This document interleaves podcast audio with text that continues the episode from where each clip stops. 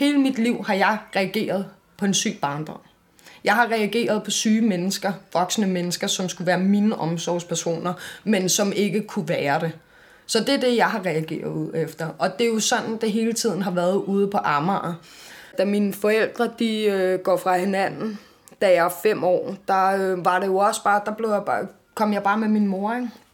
På værtshus. Meget, meget ensomt. Og oplevede jo også nogle ting der, som ingen børn skal opleve, ikke? Altså, og jeg sidder bare og tænker på nu, hvis jeg stod på et værtshus en fredag aften klokken halv elleve, og der sad en mor med et barn på fem år, så har jeg kraftedeme gået amok, og jeg havde ikke forladt det der værtshus, før at politiet, de sociale myndigheder og hele fucking balladen havde stået på stedet. Dengang, der var det bare normalt.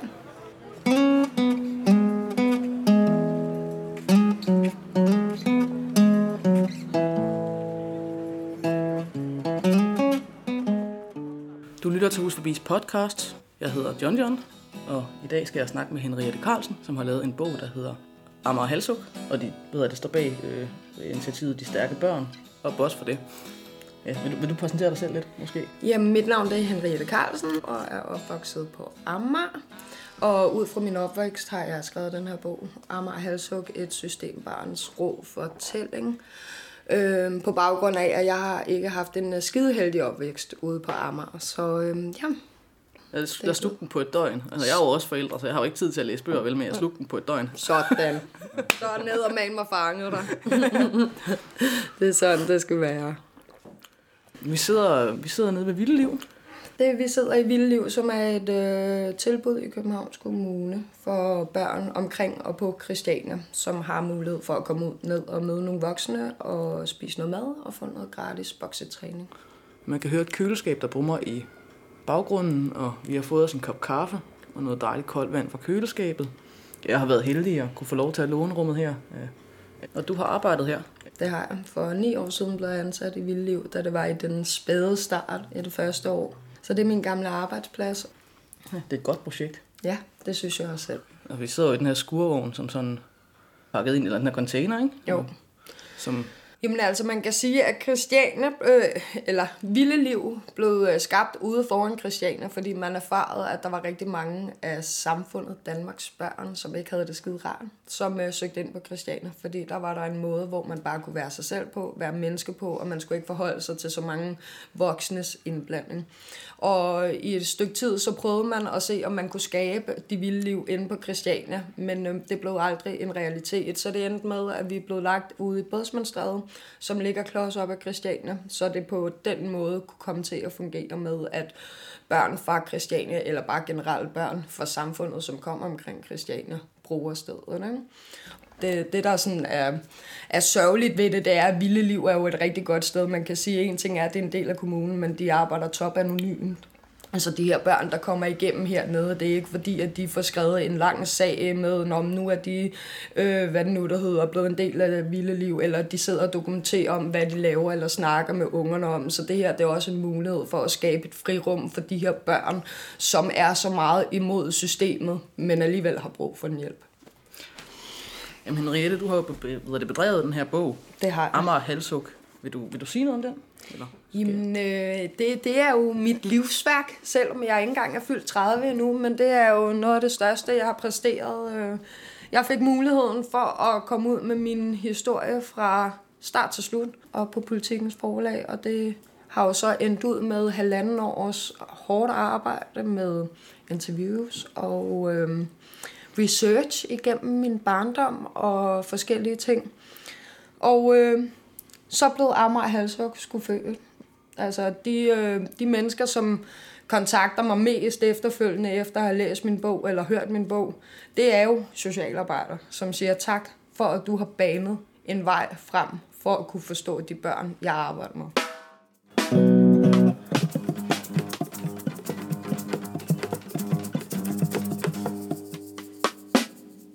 Det virker som, som om, når man læser din bog, og også som du beskriver det her, at, at det er jo ikke enestående, at din sag derude den er voldsom eller sådan, men du er ikke det eneste socialt belastede unge menneske. Man kan sige, at vi var jo mange, jeg tror, det var meget, men altså i halvfemserne på Amager, det var jo totalt versusmiljø. Altså, du var, du var jo, det var jo nærmest atypisk, hvis dine forældre boede sammen. Jeg er født og opvokset ude på Amager, blev født i enoghalvfems, ikke? Hvor Amager bare var det her arbejderkvarter, hvor vi hyggede os, og, og hvad det nu der, det var der, hvor dem fra underklassen kunne falde sig til rette, og der var plads til alle, ikke?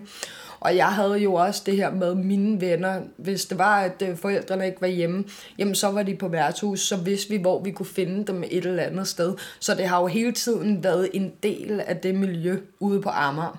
Jeg kan jo sagtens huske, altså da jeg var barn, der havde jeg jo veninder, som blev overfaldet af, af pigebander, altså blev kronrav. Skåret med smøger, blev brækket i munden, blev tisset i munden, fik lov til at gå igennem Amager kun iført undertøj. Altså det var den måde, vi statuerede eksemplerne på derude.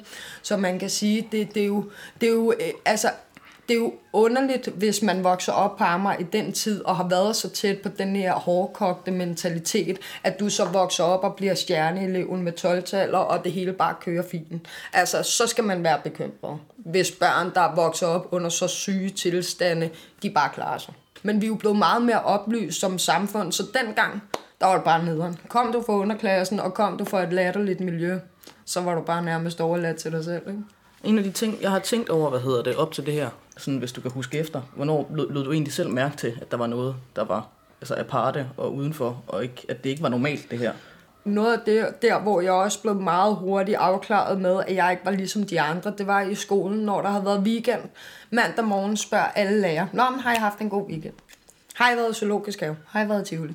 Der er ikke én lærer i Danmarks folkeklasser, der siger, hvad så unge, hvem har fået bank i weekenden?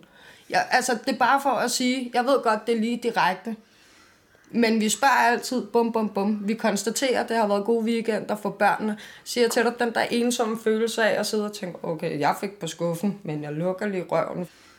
Men det er bare for at sige, altså nogle gange skal man sgu også være, lade være med at være så nervøs for at spørge ind til de her børn, fordi jeg tror også et eller andet sted var der en lærer, der direkte havde sat sig ned over for mig og sagt, Henriette, jeg synes godt der er et eller andet ved dig. Men hvis du formulerer det som om, at det her det er tabulagt, og, og uh, det er ikke så heldigt, eller sådan, så får man jo også lidt, så, så, så overvejer folk jo, hvad de svarer, og det gør små mennesker altså også, ikke? Altså, mm-hmm. Det gør børn også.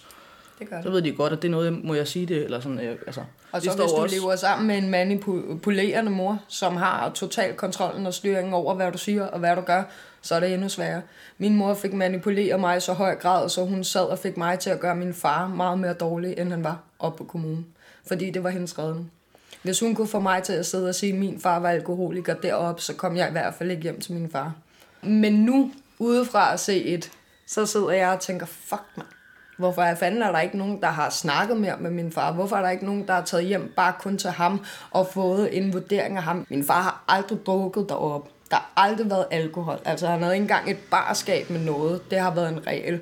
Han har aldrig haft venner oppe. Og min far, han blev sød, når det var, han var fuld. Min mor og stefar blev onde. Jeg har aldrig... Jo, min far han har svigtet mig i form af, at han har glemt aftaler eller valgt druk frem for mig. Det, det, det kan jeg godt acceptere til en vis grad. Men alt det der ondskab, det kommer jeg ikke til at kunne acceptere. Jeg kommer aldrig til at kunne acceptere, at min mor, hun har stået og kunne se en anden mand banke mig som elleve-årig, og bare stået helt iskoldt og gloede på det. Imens min barndomsveninde også sad derinde, og som min barndomsveninde siger i dag, tyve år efter, Henriette, det jeg fucking stadigvæk drømmer om, det var ikke den der måde, din stefar gjorde det på. Det var den kolde måde, din mor bare stod og glodede på det. Men alligevel så har jeg jo haft så sygt et forhold til hende, så jeg har jo hele tiden haft et behov for at beskytte hende. Selvom det var hende, der var roden til alt ondt. Vi har jo lidt været inde på det, eller sådan, men det er jo, altså, du er fireoghalvfems, der er du fire år gammel, eller? Tre år. Tre år gammel, mm-hmm. ja. Ja, og der starter det første sådan opsyn med mig, det er i børnehaven, hvor at de mener, at jeg har sådan underlig adfærd. Så det, man faktisk gør for, for børnehavens side, det er at ansætte en støtte. Person, støttekontaktperson til mig i nitten timer om ugen. Så det viser bare, hvor, hvor dårligt de allerede så mig der. Og så er det jo bare kørt derfra, altså kan man sige allerede. Jeg har jo ikke været særlig gammel, før at jeg har prøvet at begå selvmord og prøvede at råbe og skrige om, at der var noget rivravende galt derhjemme, ikke? Og gik og fortalte historier om, min mor, hun havde kræft. Hvorfor fortæller en tolv-årig andre mennesker, at ens mor har kræft? Om der, der er sgu nok et eller andet. Det kan godt være, at der ikke ligger en sandhed bag, men der ligger et eller andet bag. Der ligger et eller andet, og for mig var det jo et, et konkret råb om hjælp for at få noget omsorg. Jeg glemmer aldrig de dage, før min løgn blev bustet. Alle kom hen til mig, hej Henriette, har du det godt, har du sovet godt i nat, krammede mig og sådan noget der, og jeg var bare sådan, hold kæft, jeg håber, at den her løgn varer for evigt, fordi nu er det mine venner. Altså, og det var fordi, og så da det var, sandheden kom frem, så blev jeg spyttet på i klassen, og blev kaldt løgner, og altså virkelig, virkelig hate, hvor det endte med, at jeg til sidst blev jagtet af, af alle skolens elever, ikke? Og alt det viste mig derovre, ikke? Men det er bare for at sige, at altså, de her børn, de ved sgu ikke, hvordan de skal agere, og hvis de har prøvet at råbe nogle systemer op, som bare har gjort, eller som ikke har gjort andet end at lukke øjnene for dem, hvordan fanden skal de så nogensinde stole på, at de møder et voksen menneske, som ser dem for det, de indeholder, og de problemer, de er fanget i? Det er jo ikke, altså kigger mærkeligt på en, ikke? Altså, helt sikkert. Det er vel også sådan en ting, ikke? Altså, at man, man, man bare accepterer det på en eller anden måde, ikke? Og så tager det. Altså, jeg var jo per definition bare et lyvebarn. Øh, min sagsbehandler, min egen sagsbehandler, har sagt, øh, at Henriette, hun er kendt for at fortælle historier. Så øh, hvad det nu, der hedder, øh, så det her går vi ikke med. Så det var jo, altså, det var ikke bare, altså, min barndomsveninde Mia siger det også, som jeg gik med over på Amager Fælled skole. Jeg var bare defineret som lyvebarn. Jeg var bare hende den underlige, der løg, og havde jo også en periode, hvor det var sådan, nå, men vil du se mine patter? Fedt nok. Så flashede jeg bare nede i skolegården, og firs procent af dem var indvandrere. Altså bare helt skudt i hovedet. Men igen, jeg fik noget opmærksomhed. Om det var, at de stod og grinede af mig, eller det var lige meget. Jeg passede ind i et fællesskab. Og det er, den, det er de samme mønstre, som jeg tror, størstedelen af de her udsatte, om det er barn eller om du er udsat voksen, det her med konstant at være på jagt efter at passe ind i samfundets fællesskab. Har du ikke den følelse, så kan du nogle gange føle dig umyndiggjort som menneske. Altså, du, du har ikke nogen platform her, ikke? Jamen, altså, det, altså, hvis man kigger på, på mennesker som sådan, så er det, det værste er jo egentlig ikke at få tæsk, eller, eller blive slået ned, eller altså blive udsat for grimme ting. Det aller værste, man kan udsætte andre mennesker for, det er at ignorere dem fuldstændig. Social, social isolation. Ja, og altså, det, det er jo det, det psykiske. En flad går væk. Ja, ja. Er du sindssyg? Jeg vil hellere blive gennembanket. Det vil jeg. Det mm. skulle nok gå væk på et tidspunkt. Men at få at vide, at man var dum, at man ikke ville blive til noget, at du var et lyvebarn, at, at du aldrig ville blive en del af samfundet, du aldrig ville kunne tage en uddannelse. Det er noget, som jeg stadigvæk i dag på de sorte dage, fordi alle med min baggrund kommer aldrig nogensinde til bare at få det fede liv. Folk skal ikke tro, at jeg bare nu sidder og bare hygger og har fået det liv, jeg har drømt om. Det har jeg. Jeg har stadigvæk min mareridt. Jeg har stadigvæk nætter, hvor jeg ligger lysvågen, fordi jeg ikke tør at fokusere på det, jeg ved, der kommer, når jeg lægger mig til at sove. Altså, der er stadigvæk det her, det er en livslang rejse. Det er en livslang øh, udvikling, og det er en livslang proces, man er i. Jeg har vokset op med, med alkohol tæt på, vold tæt på, øh, vold ude på gaden. Meget hård, øh, hvad kan man sige, attitude og tilgang til tingene. Og så da jeg endelig ender med at blive øh, anbragt, så er jeg jo desværre ude for en kidnapning og en voldtægt, ikke? Som virkelig har forplantet sig meget, og et halvt år efter bliver voldtaget derude, hvor jeg er anbragt, ikke? Og der kan man sige, der hvor jeg endelig bliver anbragt efter så mange år i systemets søgelys, der blev jeg anbragt på et sted, der hedder For de Uanbringelige Børn. Det er ude på R to D to, og det sted For de Uanbringelige Børn, det var skræddersyet sådan, så øhm, der var ikke nogen pædagoger om aftenen, om natten og i weekenderne. Så det var mandag og onsdag fra klokken ni til klokken fire. Tirsdag til torsdag ni til klokken otte om aftenen, der lavede de lige mad til os. Fredag ni til klokken to. Når de gik hjem fredag klokken to, kom de først tilbage mandag morgen klokken ni i huset. Så det er stedet i kommunal regi for de uanbringelige børn. Der stod alle steder i min sag. Hun får det dårligt, når det er aften. Hun er bange for mørke. Hun er bange for nætterne.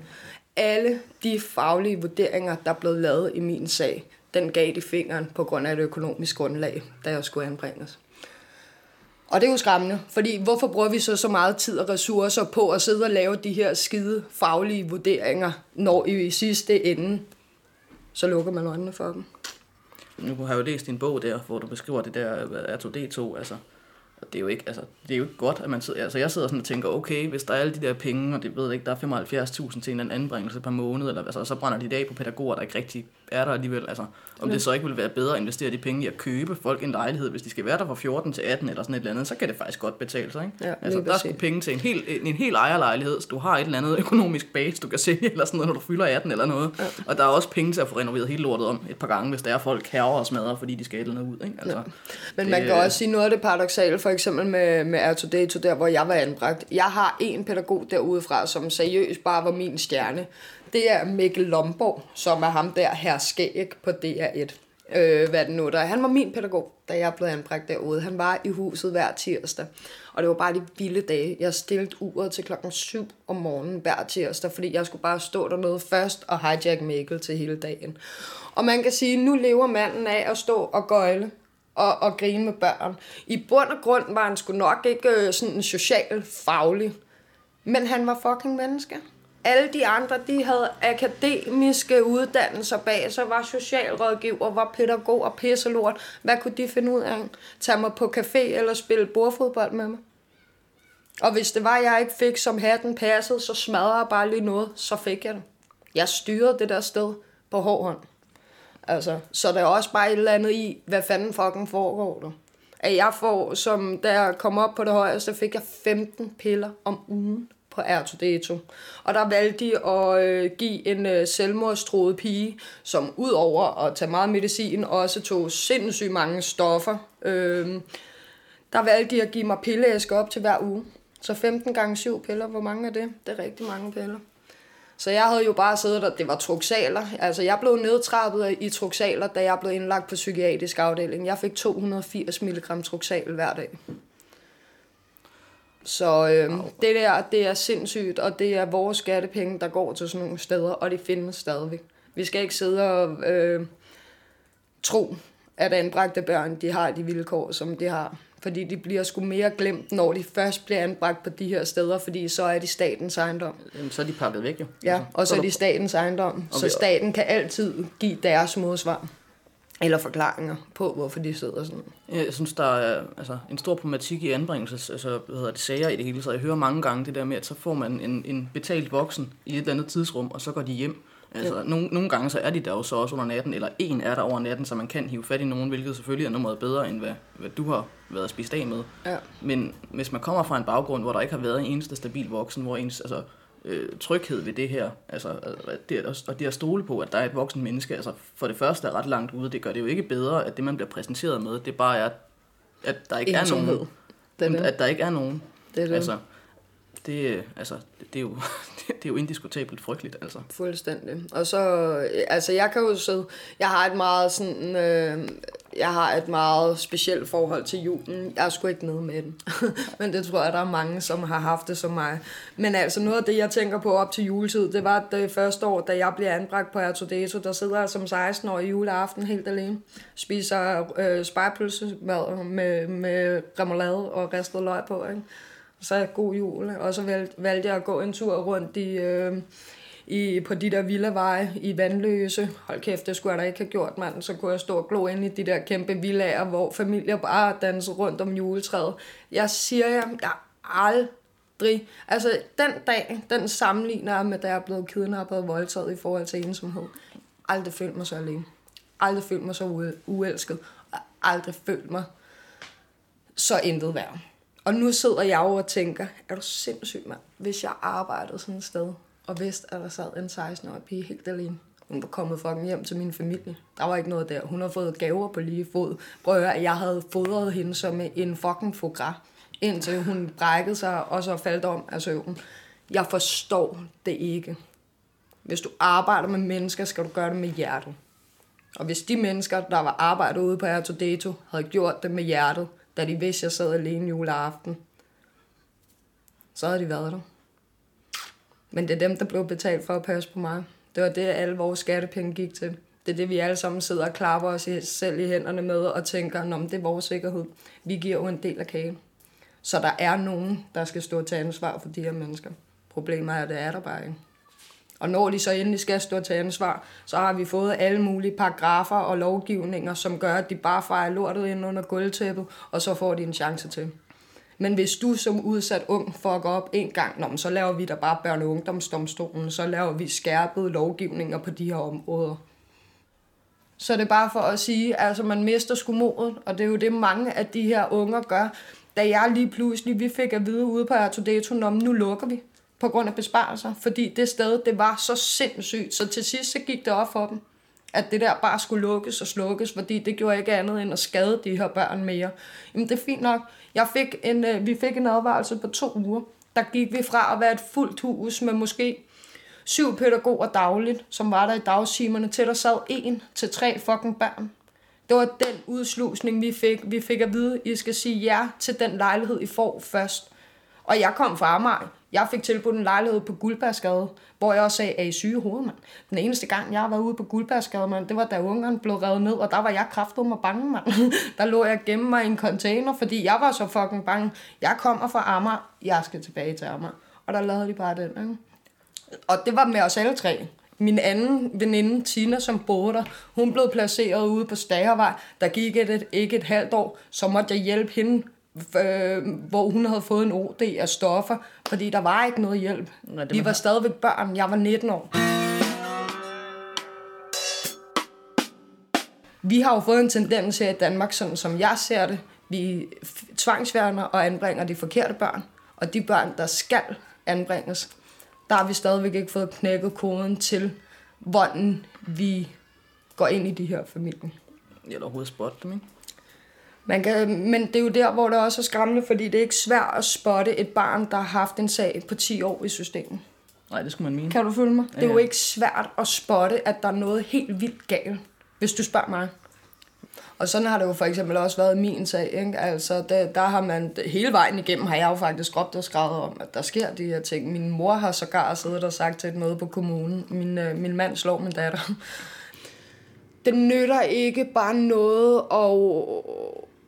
og bare gruppesætte folk. Du er udsat, så har vi en måde at arbejde ud fra det på. Det er bare for at sige, lige nu har vi fået en tendens, hvor er der bare en bekymring på, på nogle forældre, der har fået et spædbarn, hvor at lige til det møde mener de ikke, mener øh, hvad sagsbehandleren ikke, at forældrene kan holde øjenkontakt med deres barn. Jamen så tvangsværner vi det. Og så kan man sige, altså jeg synes, at det her med, jeg synes jo, det er skønt, at øh, vores statsminister, hun er så meget ude og prøve at møde de her børn, og i den dur.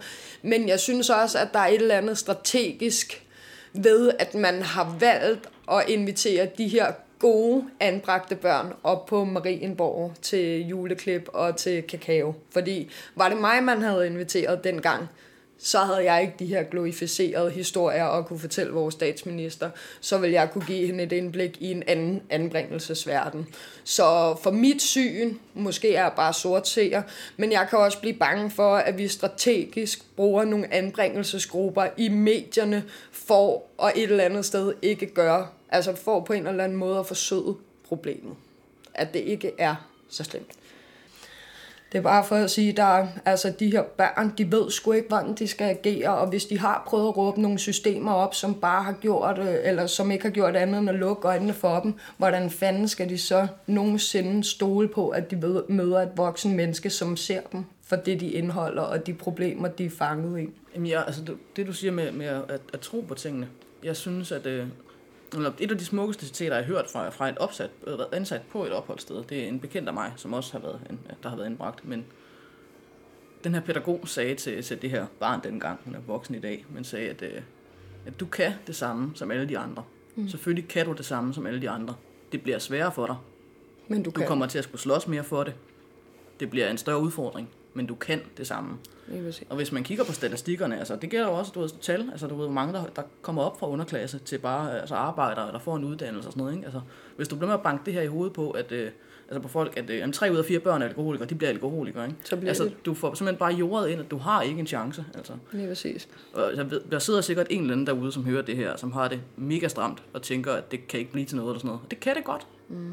Det kan det godt. Det bliver svært, det bliver hårdere, men du kan godt, altså. Mit motto har altid været, Gud giver hans hårdeste kampe til hans stærkeste soldater. Jeg er på ingen måde troende. Jeg tror ikke på, at der findes noget deroppe, fordi så havde vi ikke så meget ondskab hernede. Men øh, det er det, der har fået mig igennem det. Så alle dem, der føler, at de har et lorteliv, det er sgu fordi, de er guld værd, og de sidder med de største gaver, og vi kan klare det. Se os. Ja. Der har været en mening med, at vi skulle igennem det, for at vi kunne sidde her i dag, tyve år efter et vildt liv. Ja. Ja, der er ikke så meget der. Jamen, det hedder den, altså nu har du lige lavet bog med, måske så bare, så kan vi lige runde af med nu. Med, sådan... med hvad jeg laver nu? Ja, sådan du ved, altså, hvordan ser dit liv ud? Altså, du ved, du har den her mega hårde opvækst, og har skrevet den her øh, henrivende, helt fantastiske, enormt hårde evebog. Ja. øhm, hvad hedder det? Men, men i dag så... Øh... I dag er jeg formand for foreningen De Stærke Børn, og er i gang med at åbne min første sociale tøjbutik, som er en udvidelse af foreningen, Elle Sociale Tøjbutik, oppe i Helsingør. Og man kan sige, at jeg arbejder til dagligt med at blande mig i den her sociale debat. Jeg prøver at få opråbe nogle politikere. Jeg er ude og holde noget foredrag omkring mit liv, omkring hvordan jeg mener, at man kan, man kan være kreativ, tænkende, innovativ, fagperson, på en måde. Så det er det, jeg laver i dag, og så er det største, jeg er mor til den ypperste, lækreste lille datter, som bliver skøn. Jamen, det har været super fedt at snakke med dig, Henriette. Altså, Øj, lige det, det kan det være. Måske vi skal vi kan det en anden gang igen. Det kunne vi måske. Jeg vil i hvert fald sige ja, allerede nu. Jeg synes, det har været hyggeligt. Skønt.